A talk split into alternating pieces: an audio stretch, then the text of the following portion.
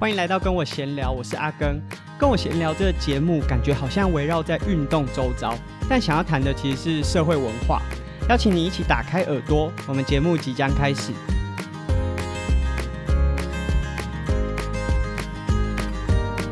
在 EP 三十的 Q&A 呢，我们收到蛮多的问题啊。其中社群学什么就问我们说啊，北宋麦人的含义是什么？然后未来会不会推出一些文青一点的商品？我们接下来真的不会推出什么文青的商品，那但是我们在北宋麦连的这个 slogan 呢，确实会在四月推出新款的产品。那这是深耕运动事业工作室，也就是阿根自己的工作室和 Titan 泰肯运动科技做的联名袜款。那 Titan 本身就是投入非常多的资源在很多机能性的产品的开发，呃，无论是运动袜啊、压缩的产品。那这次阿根和 Titan 合作的这个袜款啊。我们就是针对阿根自己平常骑乘啊、运动的一些需求去做的开发，同时也纳入了很多我自己身边学员的一些意见。那这一次的袜款，我们主要有三个主轴，第一个就是好看嘛，所以我们是使用了稍微高筒，就是大概是在呃小腿肚中间一半以下左右的这个长度，就稍微高筒。在近年来，无论是骑车还是跑步，呃，蛮多人会愿意接受这样子的袜款。另外是在 logo 上面，我们除了除了把跟运动的 logo 放在袜子上，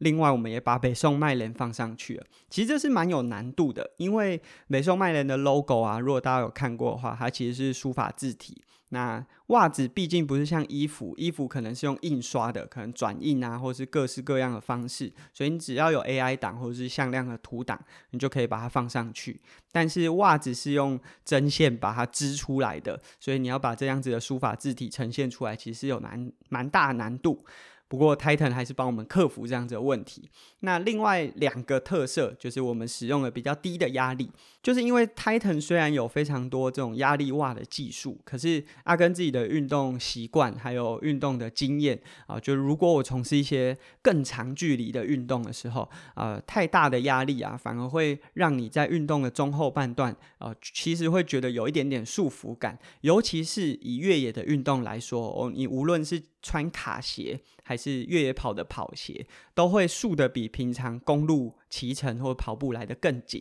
所以，假设你的鞋子本身就已经束得很紧，袜子也很紧的话，这样子的舒适性可能会有一点打折，所以像阿根以前在参加越野三项的时候，会习惯穿比较旧的袜子，因为而且比较旧可能是旧两三年哦，因为这样子的袜子会呃压力没那么大，那穿起来的舒适性会高一些些。那所以接下来的袜款啊，我们选用的是比较轻的压力幅度，但是它的弹性呢不会因为时间的长短，然后让它的弹性失效。那第三个就是我们在袜底的部分有加入这个止滑的功能，呃，如果你有从事登山车或是越野跑，就会知道，因为登山车跟越野跑很多足部的细部动作。假设我们过去啊，可能就是穿一般的自行车袜在跑步或者是骑乘的时候，那在越野的过程当中，都会感觉到你的足部在鞋子里面滑动。那虽然说这个并不是真的会造成你多少的力量损失，可是，在主观的感受上，你就会觉得，哎，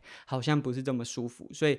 其实 Titan 本身就有很多袜款是鞋底有指滑的。那我们就把这样子的。呃，设计呢移到了这双袜子上面。那讲了那么多，其实最重要的就是自己的业配自己配嘛。所以大家如果诶听完觉得有兴趣的话，在我们下面的连接文字说明的连接，你除了可以看到产品的实体之外，到三月二十五之前就是我们的预购期。那你可以用一个比较优惠的价格买到我们的袜子，然后也会在四月一上市的时候，在第一时间寄到你的手上。那所以这是，如果你对我们的全新产品有兴趣的话，可以点下面连接查询看看。那今天我们的主题呢，是要讲台湾的基层运动员就像凤梨。那凤梨这个议题，在过去可能一个月左右的时间，算是呃还蛮热门的。但我没有马上就把这样子的议题做出来，其实是我花了蛮多时间去思考，然后可能借由诶 Clubhouse 里面有一些谈谈论，当然大家不是在谈论凤梨啊，是在谈论运动员。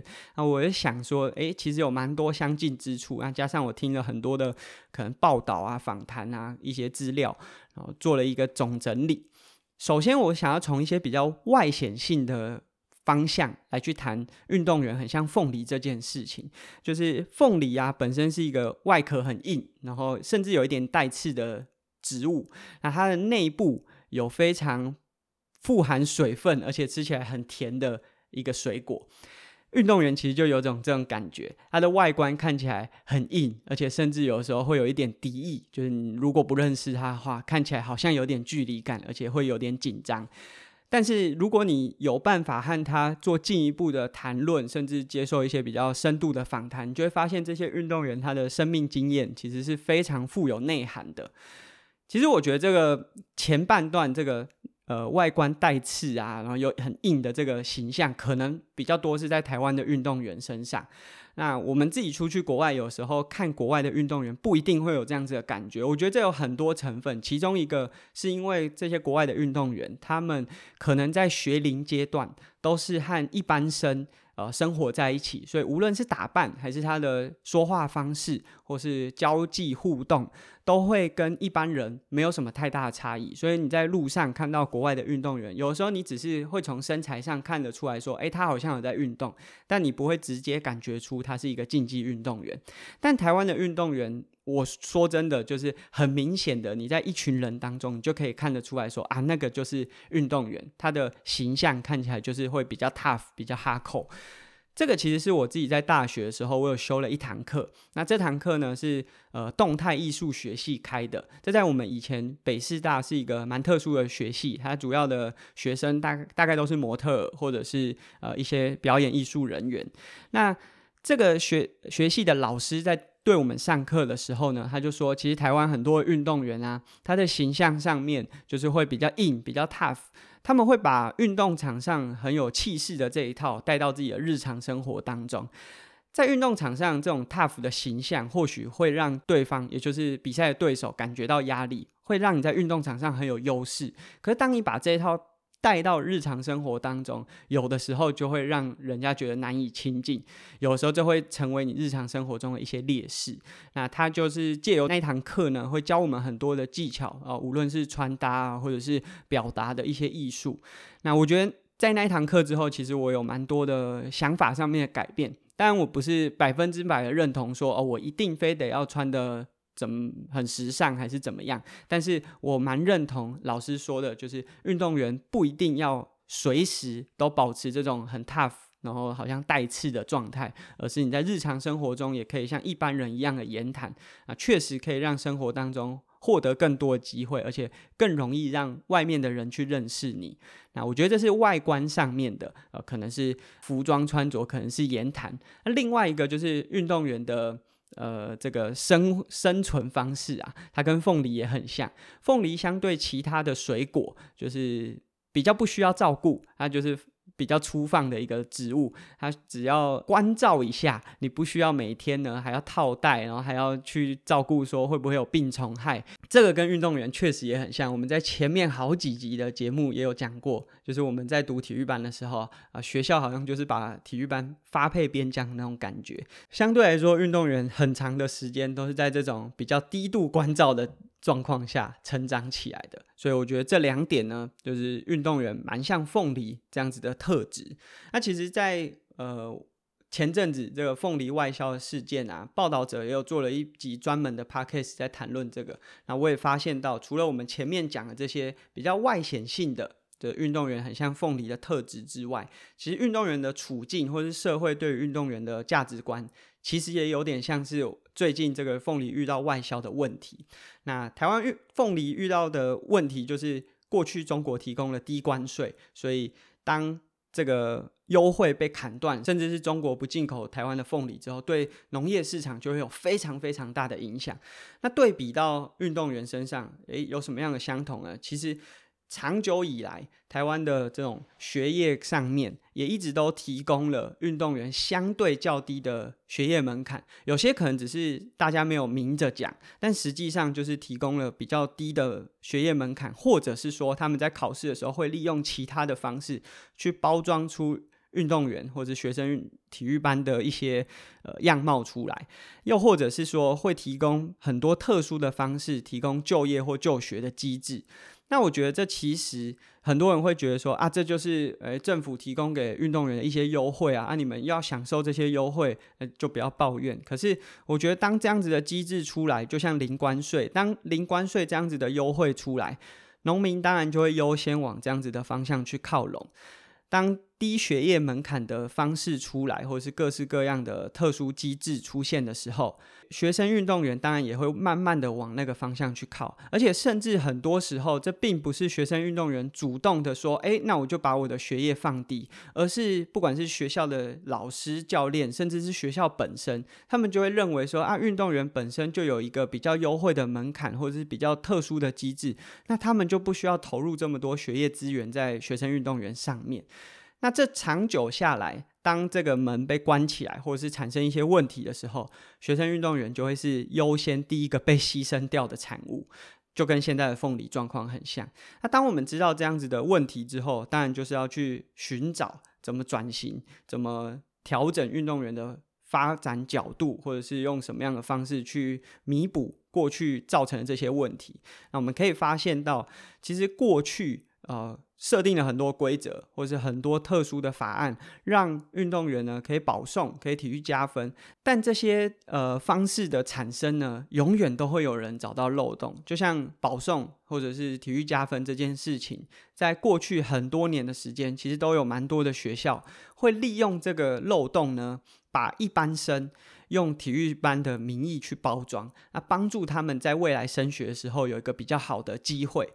那这样子，最后的受害者会是谁？当然还是那些真正的基层运动员，因为他们仍然是没有办法在学业上比过这些原本是普通生。但被包装成体育班的学生，所以导致真正的这些基层运动员，他就可能受到压缩。所以这些规则都只是辅助。当真正的有心人找到这些漏洞，然后开始去钻这些漏洞的时候，最终受害的还是这些基层运动员。所以我觉得最终啊，我们还是必须要提供更多的机会，让运动员是有选择的。我们在 EP 十二的时候有做过这个主题，叫做“谁是教练的教练”。那我有分享。他跟自己在高中棒球队的时候有遇到一个教练，他就是告诉我们说，你只要运动表现够好，那你以后就是往运动表现上面发展。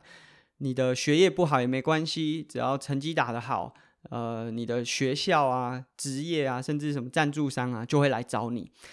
这样子狭隘的眼界，就会让运动员开始偏向往这个方向去走。然后再搭配上目前哦这么多的管道，这么多保送的管道，就会让运动员以为说，诶，我真的只要做好这件事情就好。我觉得某种程度，这就像是吸毒。你提供了一个这个管道，或许真的会有人从这样子的管道当中成为成功的那个案例，但是有更多的人是没有办法挤进这个窄门，然后最后被牺牲掉了。就跟凤梨在低关税的状况一样，确实有很多人因为低关税，或是甚至是零关税，进到了一个新的市场，然后在这市场当中赚到钱。但是当这个门一被关起来之后，那大家就像吸毒一样，发生非常非常多的问题。我们需要。并不是有多少特殊的法案法规或者是保障制度，就像我们现在仍然有非常多的保障制度是针对运动员的，可是我们却没有看到成效，因为这最终都感觉只是像是亡羊补牢，把你已经做错的事情用其他的方式把它填补起来，应该是要把这些窄门打开。过去体育班可能是一条很窄的路，少少的人可以进入到这个圈子。那如果我们把窄门打开，有更多的人进到这个产业，竞争就会变得更多。有更多人呢，可以在这里面做互动，甚至是竞争。因为人变多了，它的母体也会变得更大。当然，也会有更多的人进入到这个市场去竞争。你为了要在这个环境里面竞争，你就必须要具备更多的能力，才有办法存活。那你才有办法把整体的能力提升，把整体的素质提升。所以，重点并不是要。过度的去保护，设立一堆的保护机制啊、保障或者是特殊的法规、升学就业的空间，提供给这些基层运动员，而是要把这个门真的打开，让更多人加入，有更多人的加入，才有更多的互动。那运动员本身会更勇于的去尝试一些新的事物，或许他最终会回到学生运动员这个角色上面，但因为有前面他做的那些尝试，他就有更有勇气去做更多的尝试。而且我觉得还有一点非常特殊的就是，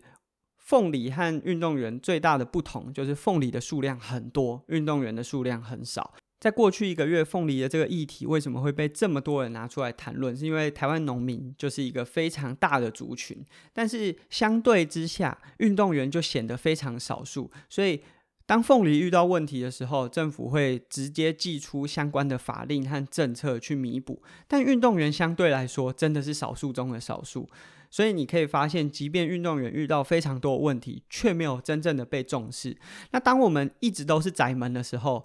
里面的人就是这么少，永远都不会被政府或者是相关的单位直接的重视。但如果我们有机会把这个门打开，或许因为打开这个门会造成更多的竞争、更多的挑战，但确实也会让整体的母数会变得更大。那政府就不敢忽视掉这一群人的存在。我觉得打开门有两种层面的意义。第一个层面的意义是有更多人进到产业，提高竞争力，然后让想要留在这个产业的人更具有实力，而且不能再随便打混摸鱼。那第二个就是当这个窄门打开之后，里面的母数也会越来越大。那当这个母数变很大的时候，它的声音就会被放大。所以如果真的有在这过程当中产生到什么的问题、什么样的状况出现的时候，政府就不会轻忽。这一个群众所产生的声音，那这是我们今天的主题。我们节目好像都围绕在运动周遭，但想要谈的其实是社会文化。